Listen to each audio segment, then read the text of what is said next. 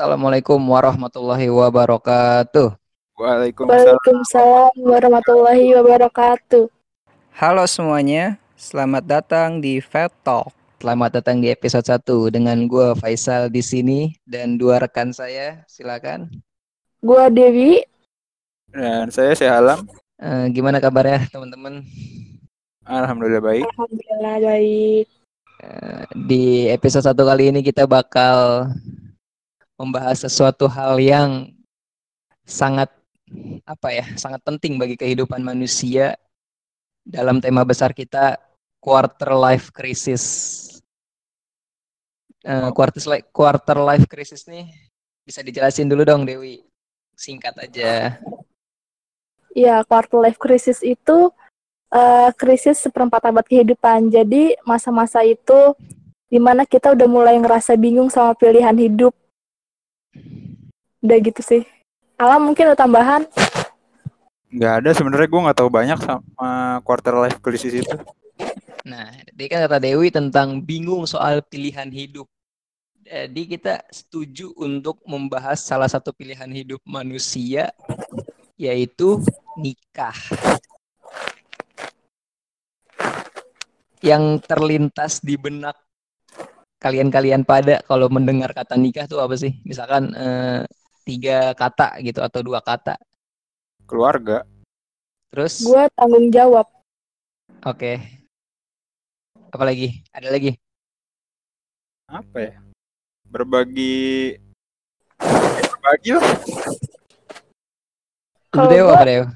Ini eh keterbatasan waktu. Ah, apa sih? Iya, waktu waktu terbatas. Kalau lu apa sal? Lu nggak ada? Ntar lu udah gua dulu bahas dulu nih. Kalau dari sisi alam nih positif banget keluarga dan berbagi. Tapi kalau dari Dewi agak negatif menjadi terbatas waktu. Emang lu ngelihat sebuah pernikahan menjadi suatu batasan gitu deh bagi seorang individu? Enggak sih. Cuman gue ngerasa kalau udah kan tadi gue ngomong tanggung jawab ya yang pertama. Nah Mm-mm. jadi waktu gue tuh dihabiskan kebanyakan untuk tanggung jawab keluarga punya alam Oke. nyambung kan?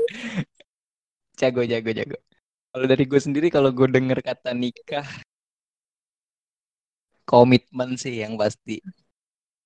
eh kesiapan. Kesiapan dalam artian segala aspeknya. Dan lanjut ke pertanyaan gue selanjutnya adalah kalau ditanya kalian udah siap nikah atau belum, jawaban kalian apa? Belum. Siap-siap Gimana aja. Lam? Siap-siap Iya, aja. Kayaknya alam duluan ini ntar nih. Ya kan nggak tahu. calon ya. Yang meyakinan lu untuk siap nikah apa Lam? Dari aspek apa pun. Yang pertama, eh kalau memang lu nanya siap apa nggak siap tuh, sebenarnya dalam hati tuh pasti bilang, ah nggak mungkin lah gue siap gitu kan. Eh, menempuh hidup baru sama orang lain, terus tanggung jawab baru. Tapi kalau dipikir-pikir, ya kalau nggak disiap-siapin gitu, kapan siapnya ya kan? Sama lah dulu masuk kuliah, mungkin dulu mandangnya, aduh kuliah nih eh, berat segala macam, ada tugas, nggak kayak di sekolah dulu. Tapi akhirnya kan bisa jalan juga. Gitu. Kalau misalkan gue bagi secara sederhana tuh kesiapan nikah ada mental dan finansial. Kalau lu atau lu berdua gitu eh, lebih berat yang mana kayaknya untuk dipersiapkan? Mental sih gue. Mental. Mental. Kenapa? Kenapa? Kenapa? Kalau nih kalau finansial mungkin bisa dicari bareng-bareng ya. Kalau mental tuh udah beda prinsip atau beda beda keputusan, beda cara pandang itu udah kayak ya walaupun walaupun kita nggak tahu kan ya antara sebelum menikah sama sesudah menikah sifat orang tuh kayak gimana nggak bisa dilihat juga. Kalau pas setelah menikah udah mulai ada perubahan kan itu kayak langsung mentalnya turun kan. Jadi selama ini wow gitu sih. Kalau lu gimana Lam? Setuju gue sama mental tuh lebih berat untuk dipersiapkan karena mental itu sebenarnya prosesnya panjang kan bisa jadi dari kita kecil tuh udah terbentuk gitu.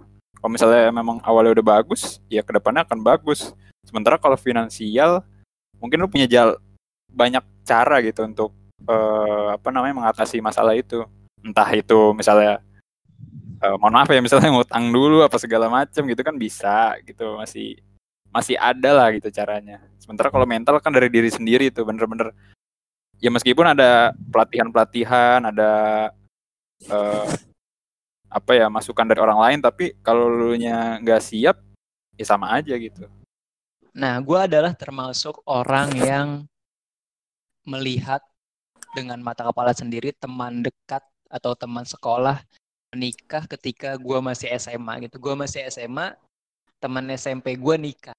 Gue yang masih main-main ke mana-mana terus ngelihat mereka nikah tiba-tiba punya anak. Kalian punya pengalaman yang sama nggak? Enggak, tadi dulu Sal. Itu mereka berarti dua-duanya seumuran sama lu?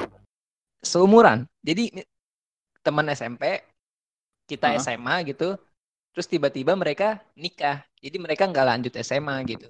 Oh gitu. Jadi dia dia menikah pas di usia harusnya kul- sekolah. Betul. Jadi ketika kondisi saat itu gue dapet undangannya gitu, dikirim ke rumah gue. Ah siapa nih yang nikah? Loh teman SMP gue. Serius gitu kan? Gue gua nggak gua nggak datang ke nikahannya karena gue saat itu nggak tahu gimana cara kondangan yang Undangan yang baik. Jadi ketika saat itu gue bener-bener kaget sih. Kalian punya cerita yang sama nggak? Ada kok gue. Tapi bukan teman SMA sih. Kalau gue lebih ke pas gue SMP-nya. Hmm. Apa yang lu pikirkan saat itu gitu? Ya apa ya? Gue waktu SMP nggak mikir jauh sampai sini sih. Maksudnya paling ya udah nikah, nggak bisa ngajak main. Udah se, se sepintas itu sih.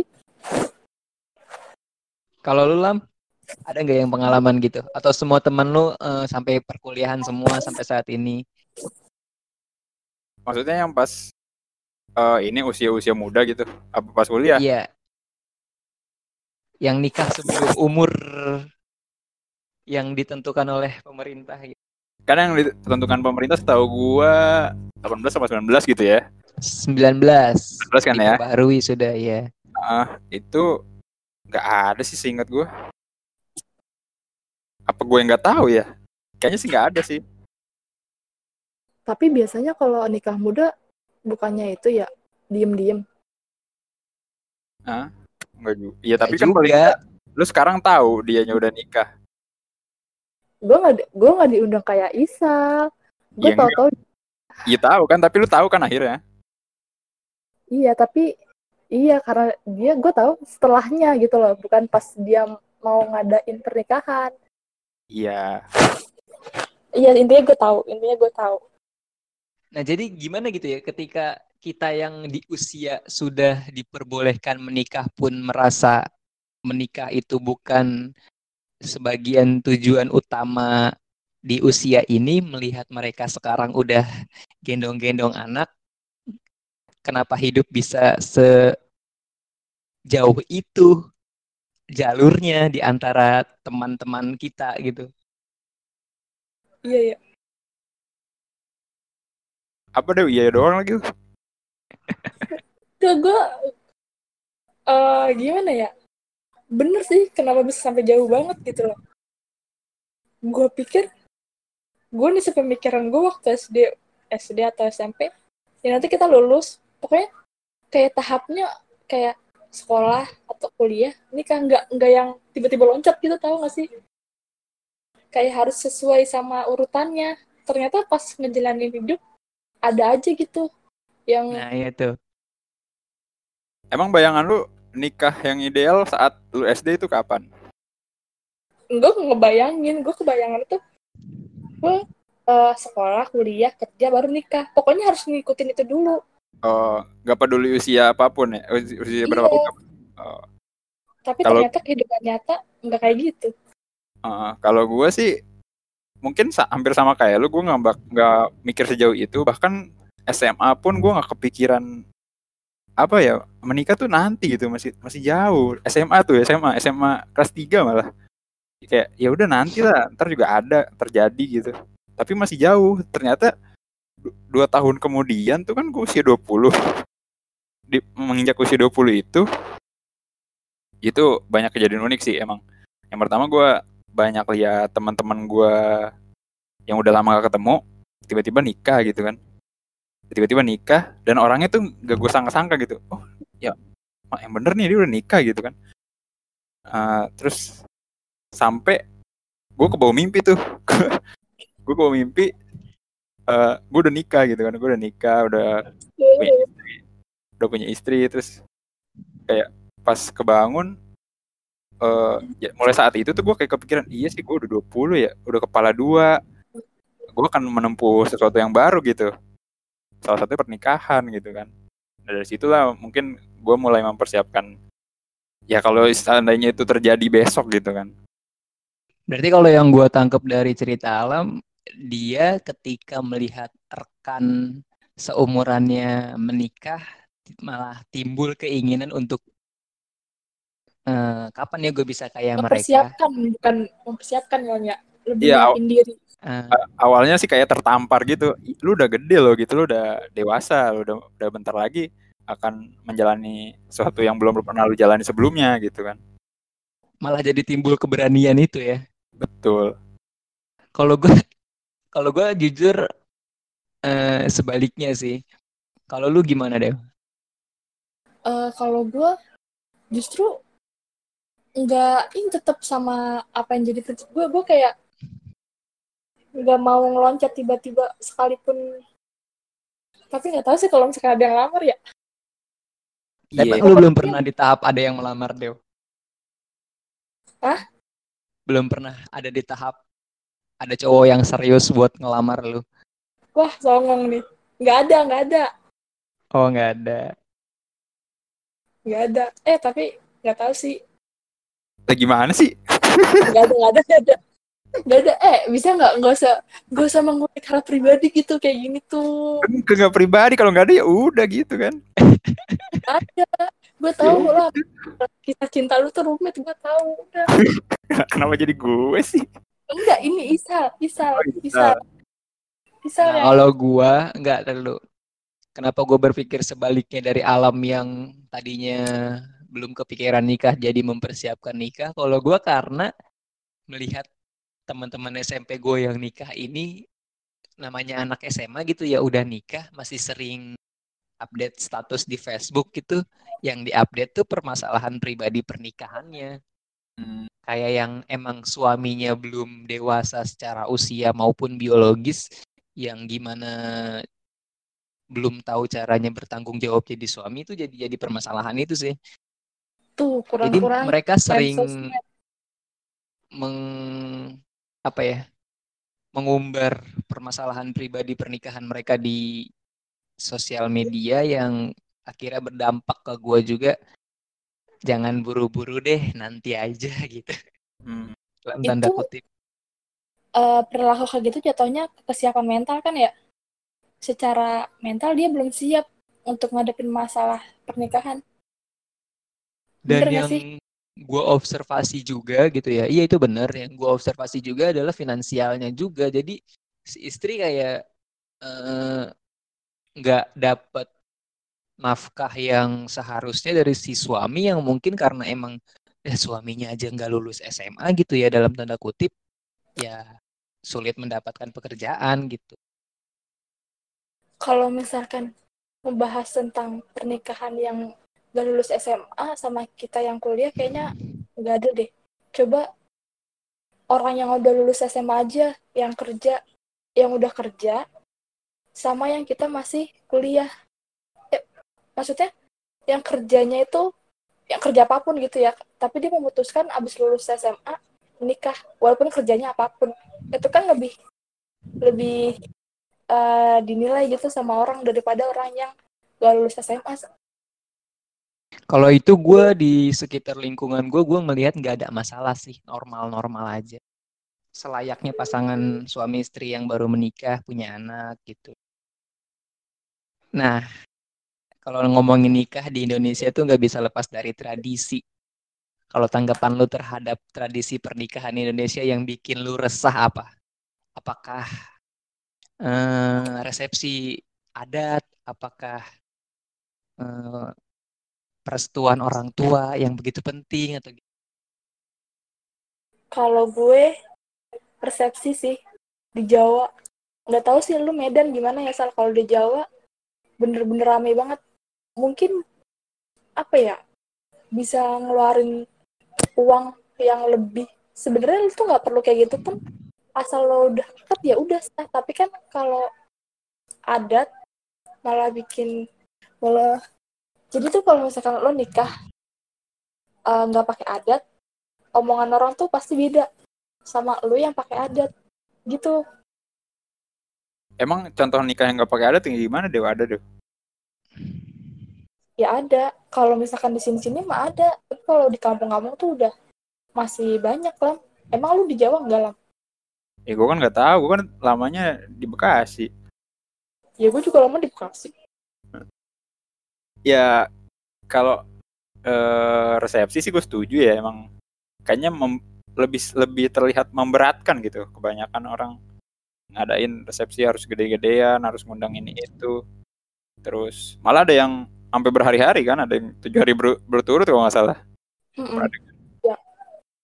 Iya maksudnya apa? Maksudnya nggak perlu kayak gitu kan? Yang penting eh, tujuannya kalau misalnya tujuannya eh, orang ibadah ya udah harusnya sehari kelar, malah kurang dari sehari harusnya udah kelar gitu kan. Tapi ini Iya. kan mungkin ada gengsi juga, ada eh, apa melihat du- pendulu pendulu pendahulu pendahulunya gitu kan dulu kayak gini acaranya Iya. jadi sekarang harus mau nggak mau ngikutin gitu gitu sih Berarti yang paling kalian rasakan tuh resepsi ya? iya iya lu Sama sih kalau gue resepsi kayaknya kalau gue ya mungkin dari kita semua gitu ya kalau diperbolehkan oleh orang tua kita yang dalam bisa dibilang memberikan kebebasan dalam mengatur pernikahan kita sendiri ya gak usah pakai resepsi lah. Uangnya dipakai buat bangun rumah aja. nah bener Setuju. setuju btw gue kayak gitu btw gue mau nanya juga nih agak personal Apa? tapi Iya. lu pernah bicarain sama orang tua lu soal itu nggak kayak misalnya ntar lu nikah gak usah pakai resepsi atau gimana gitu Berarti pertanyaan sederhananya udah pernah ditanya kapan nikah belum? ya Oh. ntar, ntar lu ditanya ntar lu. Gue belum. Gue jujurnya belum sama sekali. Jadi belum pernah ngomongin soal pernikahan sama sekali. oke Kalau lu Dew, gue udah pernah. Dan ma gue menyetujui tentang kebebasan itu. Jadi nggak perlu ada resepsi pun ya udah. Oh, iya. dia itu bukan dong barusan yang gue bilang dong berarti. Hah? Iya barusan yang gue bilang orang tua memberi kebebasan. iya. Orang tua gue tipe orang tua yang kayak gitu. Sama sih gue juga pernah- iya gue juga sama juga pernah ngobrol. Ya katanya nggak apa-apa selama itu tidak melanggar hal-hal yang tidak dila- tidak apa tidak diperbolehkan sama agama gitu kan. Eh ya secukupnya aja gitu semampunya aja. Yang penting halalnya gitu. Yang penting satu ada calonnya. Apa sih tiba-tiba? Nah. Bener. Bener kan sal? Lu nya aja lah. Betul lah. Syarat nikah ada pasangannya nomor satu. iya cuma lu punya duit Nah, nah, Segala nah. Jadi kita bisa nyambung nih dari ketiadaan resepsi dengan kondisi sekarang tuh jadi muncul nikah-nikah sederhana atau enggak?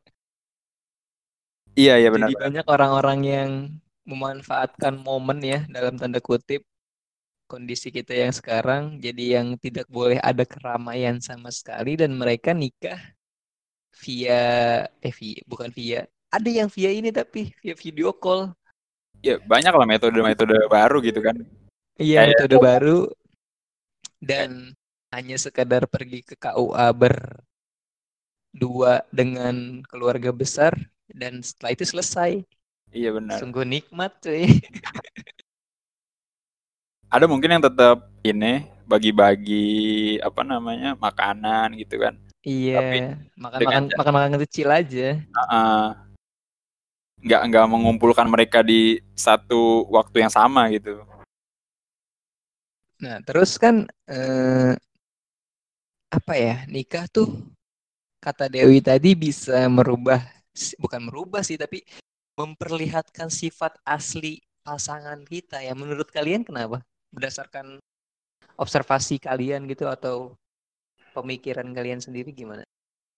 apa ya Eh karena mungkin mereka mikirnya udah terikat udah ada hubungan gitu. Ya udah.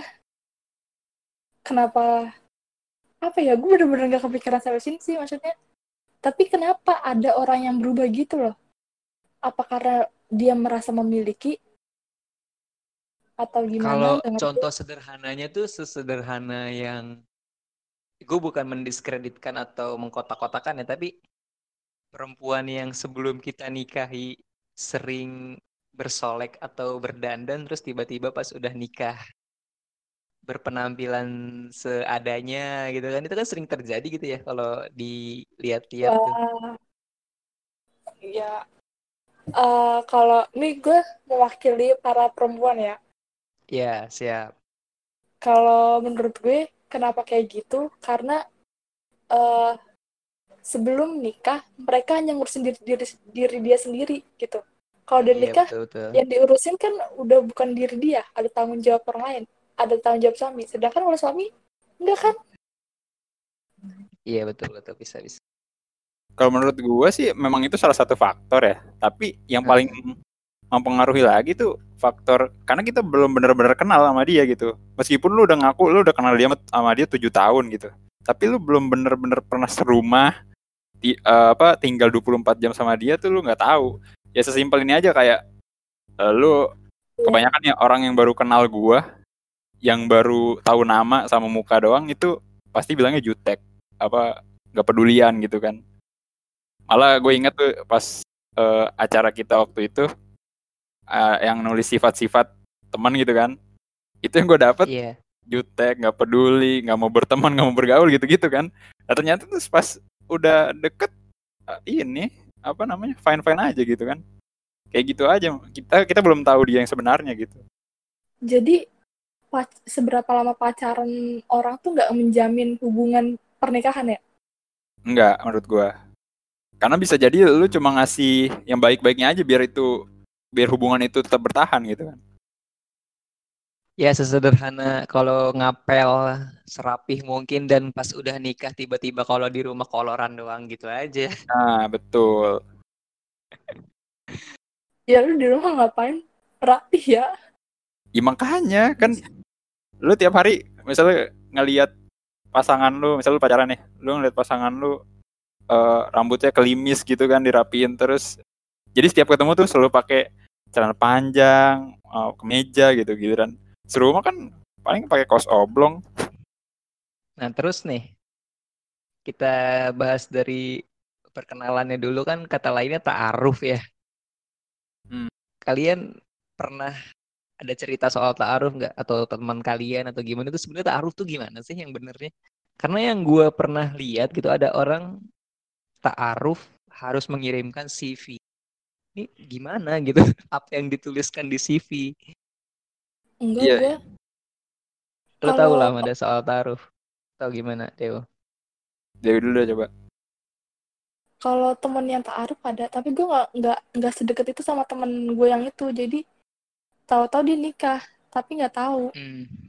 nggak tahu prosesnya Kalau ta'aruf nih yang gue lihat ya dari orang-orang sekitar tuh yang mungkin eh, yang kebanyakan yang belum nikah nih, yang belum yang belum nikah tuh menganggap ta'aruf itu apa ya?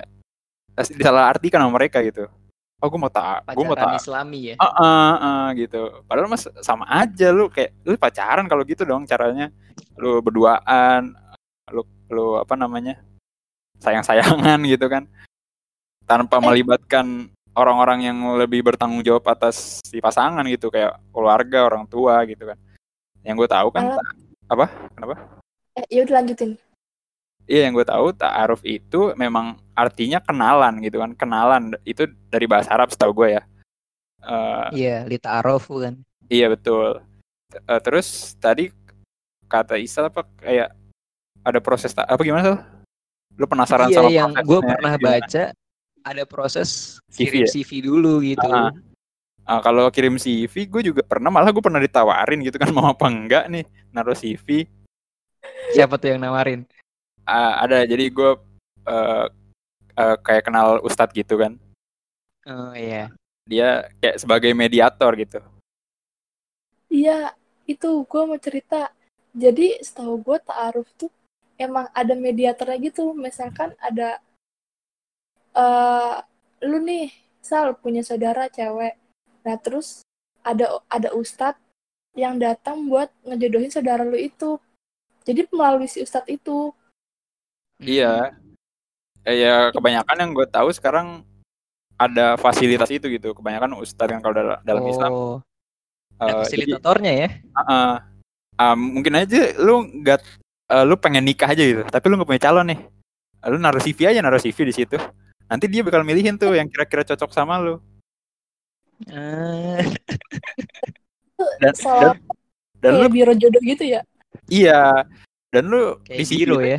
eh, di CV itu juga bukan pasrah banget dipilihin yang kayak gimana. Lu bisa, eh, setahu gue ya bisa kayak spesifikin fisiknya tuh kayak gimana, rambutnya panjang, terus tinggi apa pendek, kulitnya putih apa hitam gitu kan. Itu bisa. Eh, dan eh, tapi juga nggak bergantung sama selalu harus ada ustadz gitu, taaruf. Misalnya juga kayak tadi, eh, ya contohnya lah Isal lagi ya, Isal punya adik perempuan nih, terus ada yang mau ngelamar adiknya, Isal bisa jadi mediator. Oh, iya iya iya. Jadi mereka tuh nggak jangan dibebaskan bener-bener berdua gitu. Kalau taaruf yang gue tahu gitu. Jadi cukup eh ya lu mungkin nggak bakal ada di pas banget di antara mereka gitu. Mungkin lu agak, agak jaga jarak. Tapi lu memperhatikan mereka gitu. Mereka dalam pengawasan. Nah mereka di situ berbagi lah cerita eh, latar belakangnya masing-masing kayak gimana. Terus tujuan ke depannya apa gitu. Kenapa mau nikah gitu. Kalau dipikirin lebih ribet dari melamar kerja itu sendiri ya. Mungkin sih. Ada interview, interview. Tes kepribadian. Interview tes kepribadian. Nah, kita mundur dulu nih sebelum kita bahas nikah. Lu pasti ada sesuatu hal yang mesti disiap dalam pernikahan. Dan kebetulannya eh, salah satu di antara kita ada yang sedang membuat penelitian tentang kesiapan pernikahan. Nah, gimana Lam penelitian lu Lam? Nah, kalau dari eh jurnal yang udah gue kaji ya, ini ada nih aspek yang pernah gue baca itu penelitian dari Galili, salah satu penelitinya. Mungkin ada beberapa lagi gue gue lupa. Itu eh, dia punya sekitar berapa nih ya? Nih, ini gue sebutin aja deh. Ada kesiapan usia yang pertama, Iya. terus kesiapan fisik, kesiapan mental, kesiapan finansial, kesiapan moral, kesiapan emosi, kesiapan kontekstual sosial, kesiapan secara interpersonal, sama terakhir kesiapan peran. Nah, yang lu khususkan yang mana nih yang lu bahas? Kalau gue banyak. pribadi, eh, jadi kan penelitian gue eksperimen nih, jadi gue mengadakan pelatihan yang kesiapan perannya nih. Oke, peran. Bisa dijelasin dikit kesiapan peran pada pernikahan tuh gimana? Se kalau simpelnya kesiapan peran itu kan eh, lu akan memasuki kehidupan yang baru, tentu saja lu akan me- apa ya memainkan peran yang baru gitu. Eh, sebelumnya misalnya lu sendiri, lu hanya kayak tadi Dewi bilang lah hanya memikirkan diri sendiri gitu kan. Lu nggak punya tanggung jawab apa pun. Eh, mungkin ada tanggung jawab tapi beda gitu. Sekarang lu adalah leadernya gitu. Kalau sebagai suami, lu ada leader leadernya eh, lu bertanggung jawab atas istri lu, atas eh, apa finansialnya, terus apa kesejahtera kesejahteraannya, terus anak juga kalau punya anak nanti gitu. Basic peran seorang suami itu apa? Yang wajib harus dilakukan.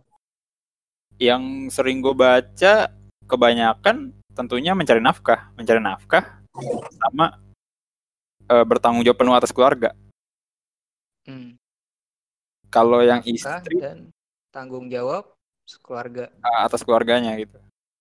Kalau yang istri, Kalau yang istri seperti pada umumnya juga eh, dia lebih fokus di apa eh, urusan rumahnya. Jadi urusan dalamnya gitu. Ma- eh, menyiapkan makan, terus menjaga kebersihan rumah, merawat anak gitu. Sama edukasi sih. Edukasi ada banyak penelitian bilangnya sih katanya itu tanggung jawab mereka berdua. Memang iya sih, gue setuju. Tapi kebanyakan juga dilempar ke istri.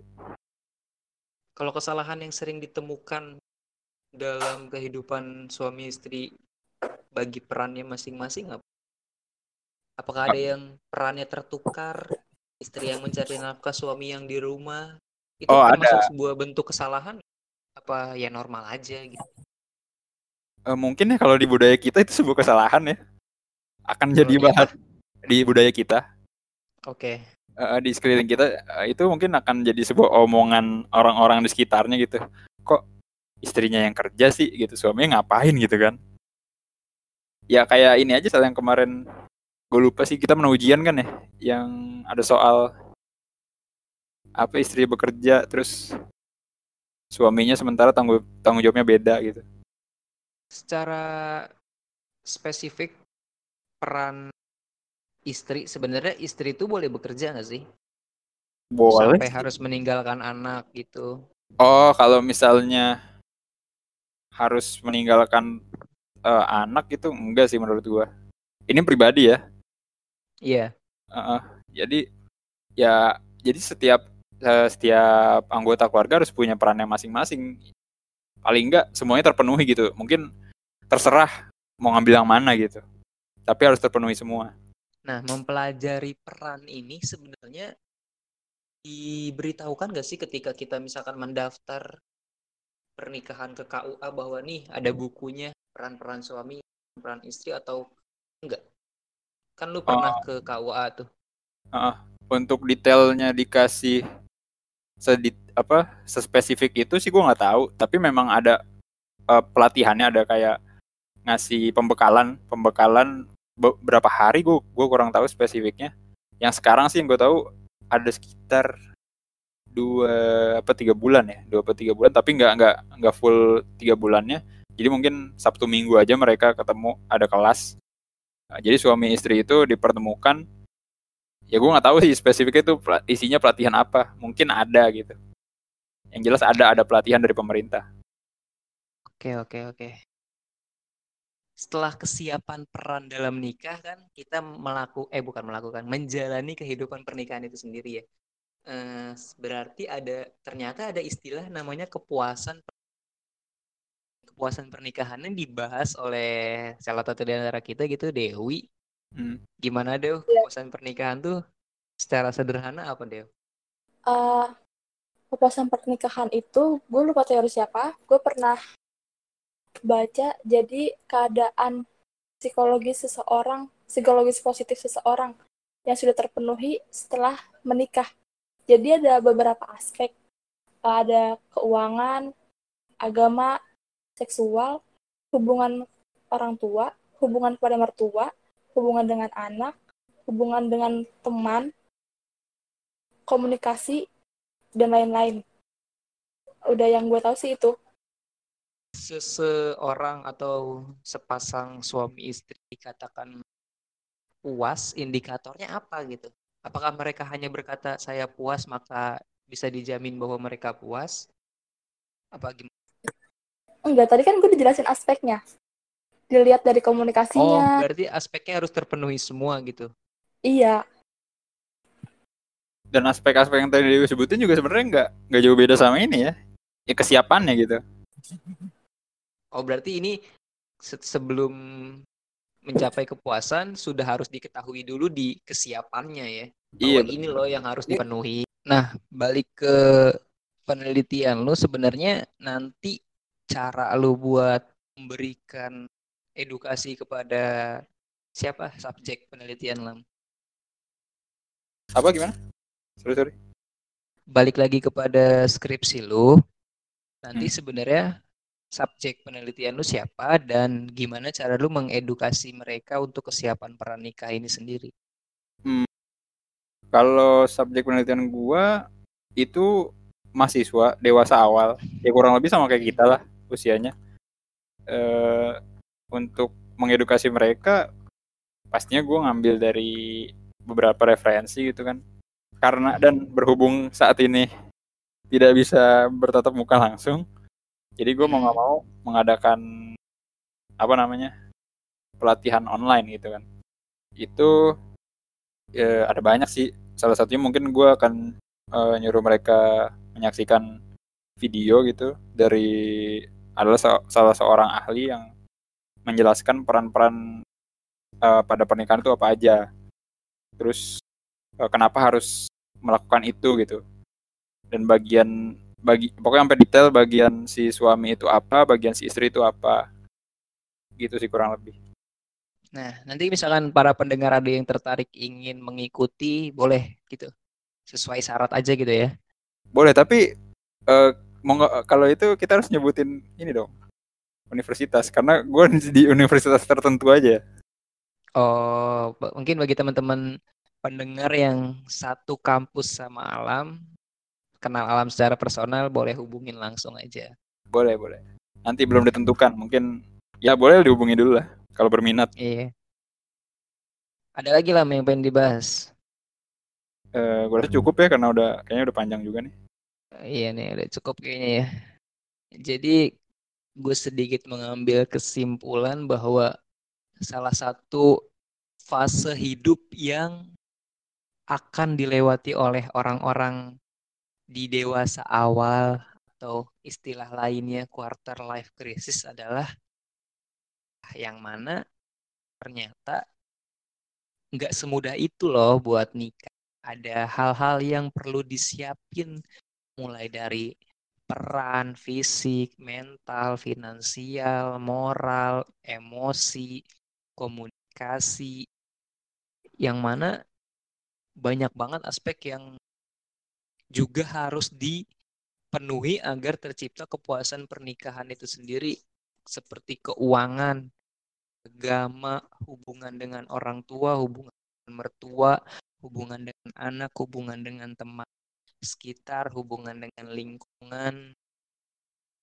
Eh, jadi gue paham kenapa menikah adalah suatu pilihan yang berat, bisa dibilang gitu ya, bagi beberapa orang yang akhirnya memutuskan untuk menunda pernikahannya sampai mereka benar-benar siap secara keseluruhan dalam aspek pernikahan yang gue sebutin tadi.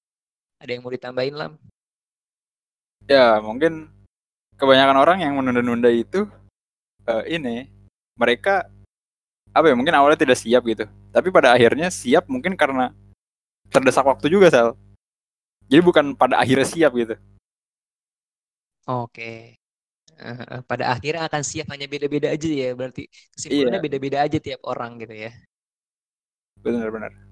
Dan untuk pesan gue terakhir untuk kalian di luar sana yang sudah menikah, nggak usah nanya-nanya kapan nikah kepada yang belum nikah, karena pastinya kami akan nikah. Jadi simpan energi kalian. Iya paling nggak jangan, nanya lah. Doain. Iya, jangan nanyain, doain. Baik. Sekian aja kali ya. Iya. Eh, kurang lebihnya mohon maaf untuk teman-teman mendengar kalau ada kata-kata atau statement-statement yang kurang nyaman kalian dengar, kami mohon maaf yang sebesar-besarnya. Kami akhiri. Assalamualaikum warahmatullahi wabarakatuh. Waalaikumsalam warahmatullahi wabarakatuh.